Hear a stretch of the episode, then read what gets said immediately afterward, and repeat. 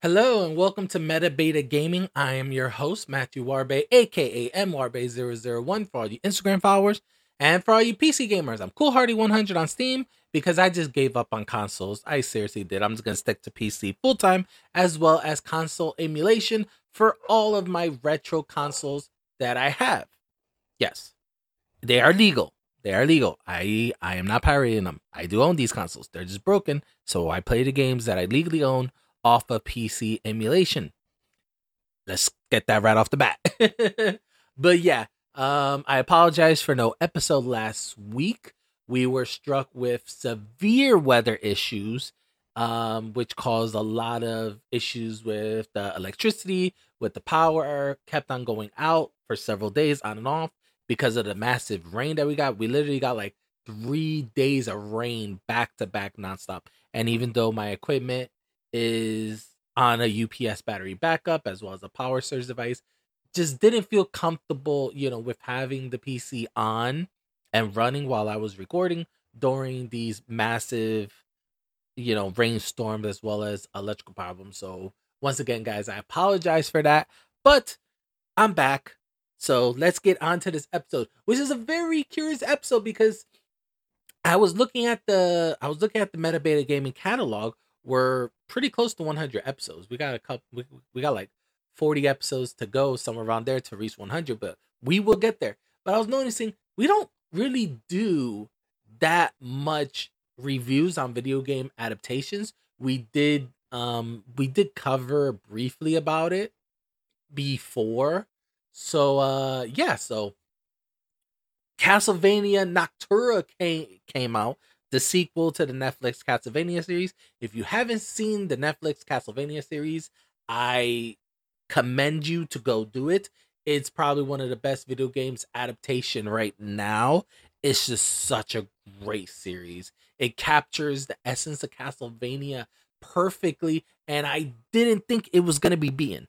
I honestly did not think that level of quality was going to be beaten, but yet the sequel just goes above and beyond. Like, it passed the bar that Castlevania set and then took the bar and raised it even further of how good this series is. Like, the season one is only 8 episodes long, but they take advantage of the 8 episodes. They really do. You know, it's paced very lightly because of the fact that they're not following the game. They are not following the game at all. Maybe if it gets to a later season, maybe in the later seasons, it will follow the game, but it doesn't follow the game in its first season. This is a complete original story, and I love it because it's still Castlevania. It's still Castlevania, and it still leaves that part where they could still follow the game. You know, they could still follow it.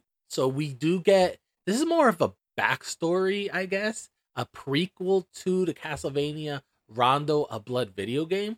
That's the feel that I'm getting because we got, not only do we get a backstory of how Richter Belmont got to France. You know, we got a backstory on Annette, his future lover. We got a backstory on Maria. You know, we do get these backstories for these characters, and it's good because, you know, in Castlevania lore, you know, Richter Belmont is one of the most powerfulest Belmonts to exist. Not only can he wield the sacred whip, he can also do magic, and in the game and in the series they actually cover that, because since he is the descendant of Trevor Belmont and actually a Cypher. You know, Cypher was a speaker, but she was also a scholar of magic, and she could also do elemental magic. So given that he is a descendant of the child of Trevor and Cypher, he actually can also do magic as actually well. So that was a great callback. But if you're familiar with Castlevania Rondo of Blood, which is what this series is based off of, they don't give much story about Richter Belmont. They really don't. The game plays out like a traditional Castlevania game. Richter Belmont has to save his girlfriend, Annette, from the recently resurrected Dracula. Now, this is a bit of a conflict because in the original Castlevania series in Netflix, Dracula was resurrected as a human. Him and his lover, you know, him and his wife, I should say, they were resurrected as humans in the ending of Castlevania season 4, and they kind of lived their life in peace. So I was kind of surprised they did not go that route for the sequel yet, but it was pleasantly surprised because this new villain they got, I don't want to spoil it, but she is just badass. She is seriously badass. And it's just phenomenal. And I really like this backstory because it really hones down Richter Belmont's morals, his values, his determination, his drive. It really showcased trauma. You know, trauma that is so crazy because no child should ever have to deal with that trauma. I don't want to spoil it to anybody who hasn't seen the series yet, but it's very Bruce Wayne Batman-esque. You know, Bruce Wayne and Richter Belmont of the Netflix series, you know, they have a lot in common. They have a lot in common when it comes to trauma. But it's that trauma that adds that extra layer. It's that trauma that you see in the series that makes you emotionally invested in the character because you could feel for them. You could truly feel for them. You know, in the later episodes when Richter Belmont gets that PTSD because as an adult he finally is face to face with, you know, with the source of his trauma, and he freaks and he runs. You know, you feel for him. You really do feel for him because he's saying that he's only been afraid one time in his entire life, and that's when he was 10 years old. That was the only time where he truly was afraid. So actually for him, seeing that trauma again reverts him back to that 10-year-old boy self. You know, he's a 10-year-old boy again. He isn't a young man, you know, 20 years old, 19, 20 years old. He's a 10-year-old child again. He's a 9-year-old boy. He's a 10-year-old boy again. Yeah. And it's just so heart-wrenching. It's really heart-wrenching. And then we get Annette. Oh my God, Annette's backstory again. So much better than the games. Is really so much better. It really is. Annette in Castlevania, you know, Rondo of Blood in the video, she's a typical damsel in distress. Typical 90s, you know, typical 1990s, 91, 92, 93. Typical damsel in distress, no type of personality whatsoever. Even in the remake that they did for the PSP that gives you voice acting and stuff like that, there's no personality whatsoever. She's just a typical damsel in distress who is the girlfriend of Richter Belmont, and Richter Belmont has to save her from Dracula. Typical, you know, typical classic 90s damsel in distress, similar to Princess Peach and Mario, and just about every other game in that era. But in the Netflix series, they took her to a whole other level. They took her to a level that I was like, holy crap. They really fleshed her out.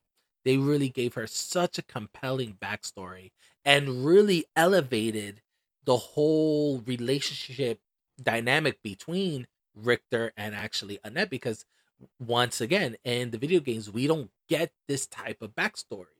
We don't get the reason why they love each other, how they fell in love, how, you know, how they came to be together. You know, we don't get that in the video game.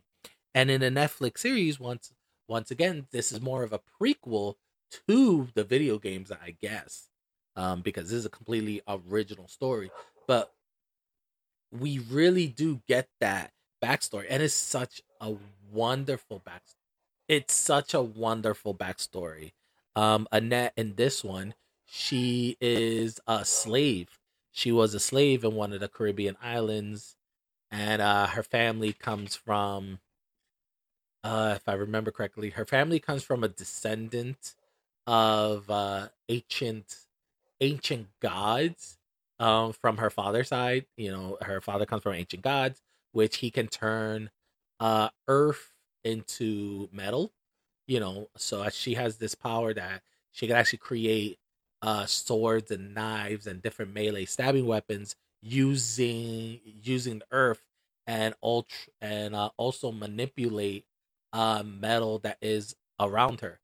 So it's a very cool power for her to have, and it's fitting because it fits her nationality, it fits her race, it fits the culture. So it's not out of place. It's very fitting. They explain it well, and they do a good job explaining her actually backstory.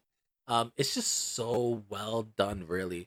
But we get to see once again her emotional drive, her own personal trauma, her own personal goals and stuff like that, her own, survival instincts kicking in. We get to see all of that very well done, fleshed out, and it's just great. And seeing her interact with Richter Belmont, and seeing those seeds planted for their relationship. If the series continues with season 2, 3, and 4, hopefully, I pray to God, because this series is so good. Hopefully they do it, because we get to see these little moments of Richter and Annette bonding very briefly, but we see them bonding over their shared trauma. And I feel like this is the cornerstone of what's going to make their relationship. It's them bonding over their shared childhood trauma and what both drives them into being the adults that they are now. The things of their past forging them into the adults that they are now. Their childhood trauma forging them into the adults that they are now. Seeing them bonding, it really does give this I don't know how to say it, but because in the games we don't get this. We don't get this type of character development. We don't get to see these actually growths in these characters. So in the games, it makes us harder to be emotionally invested, other than enjoying the game, because Castlevania games are great. So actually we really don't get emotional investment in these early Castlevania games, but in this series we get a chance to see it. We get a chance to see the bonds, the growth, these actual characters. And there's a lot of characters in this show, and they all get such good amount of story time. They get proper amount of time on screen. You could clearly see them. You could clearly see their goals, their motivations. They all get enough screen time so that way you can make an informed decision on whether you want to cheer for them, you want to boo them, you want to wish for their deaths, you want their heads cut off, you want them to get killed by vampires and night creatures. You get enough time, and they tell you enough about these characters, and you get to see it to make an informed decision on who you want to cheer for, who actually you want to boo, and such and such. You get those dynamics that is, vital for a good storytelling, for a good show. This show has it in spades.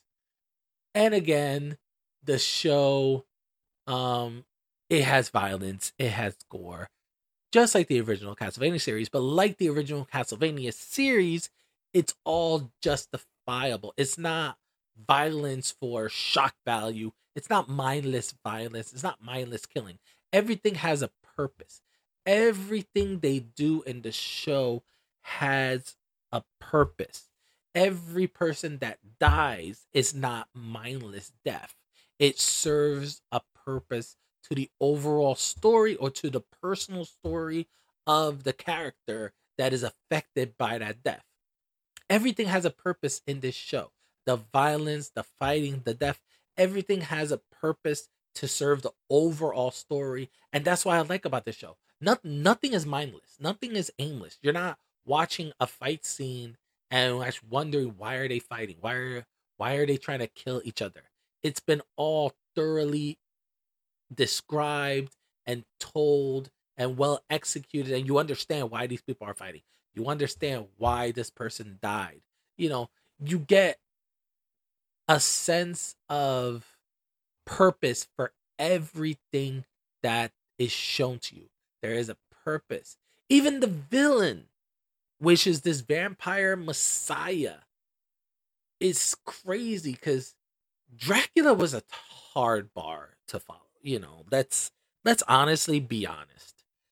You know, Dracula is so important to the Castlevania lore, the Castlevania mythos. So to have a main villain for the first season that isn't Dracula, they really needed to not only set the bar high, but make a compelling villain, because if they were to do another carbon copy of Dracula, it was going to fail. Everything else could be perfect, but if the villain, the main villain of this season one, was just a carbon copy, it was not going to work.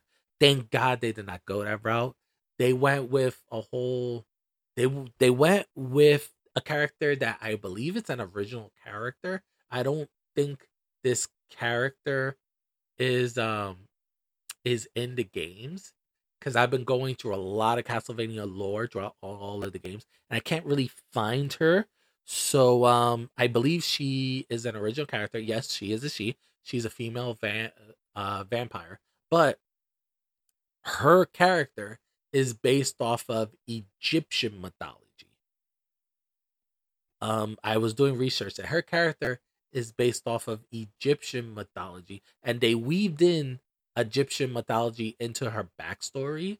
So actually, her backstory is pretty accurate to the Egyptian mythology character that she's based off of. I don't want to give out spoilers, but her character is just amazing, and she's a credible villain. I mean, the finale feels like an Empire Strikes Back moment, you know, with Luke Skywalker getting his arm chopped off, Han Solo being captured and turned into that gigantic tablet type thing. You know, it really was a big L in the Star Wars original trilogy for the heroes.